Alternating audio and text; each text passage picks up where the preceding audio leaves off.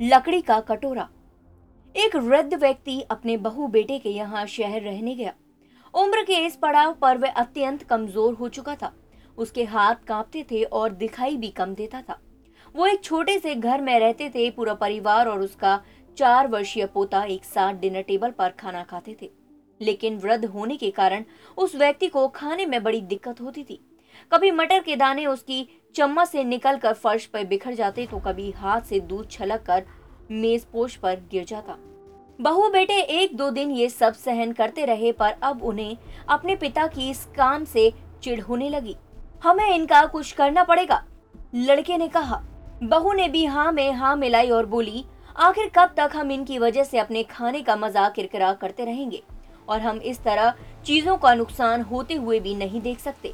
अगले दिन जब खाने का वक्त हुआ तो बेटे ने एक पुरानी मेज को कमरे के कोने में लगा दिया।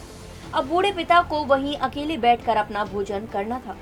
यहाँ तक कि उनके खाने के बर्तनों की जगह एक लकड़ी का कटोरा दे दिया गया था, ताकि अब और बर्तन न टूट फूट सके। बाकी लोग पहले की तरह ही आराम से बैठकर खाते और जब कभी कभार उस बुज़ुर्ग की तरफ़ देखते तो उनकी आँखों में आँसू दिखाई देते।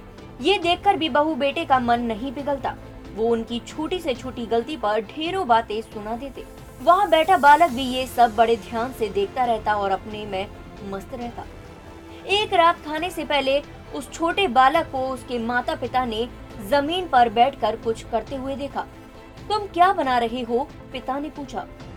बच्चे ने मासूमियत के साथ उत्तर दिया। अरे, मैं तो आप लोगों के लिए एक लकड़ी का कटोरा बना रहा हूँ, ताकि जब मैं बड़ा हो जाऊँ तो आप लोग इसमें खा सकें। और वह पुनः अपने काम में लग गया। पर इस बात का उसके माता पिता पर बहुत गहरा असर हुआ।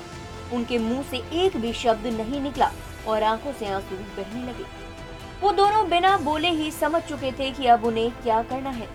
उस रात वो अपने बूढ़े पिता को वापस डिनर टेबल पर ले आए और फिर कभी उनके साथ अभद्र व्यवहार नहीं किया।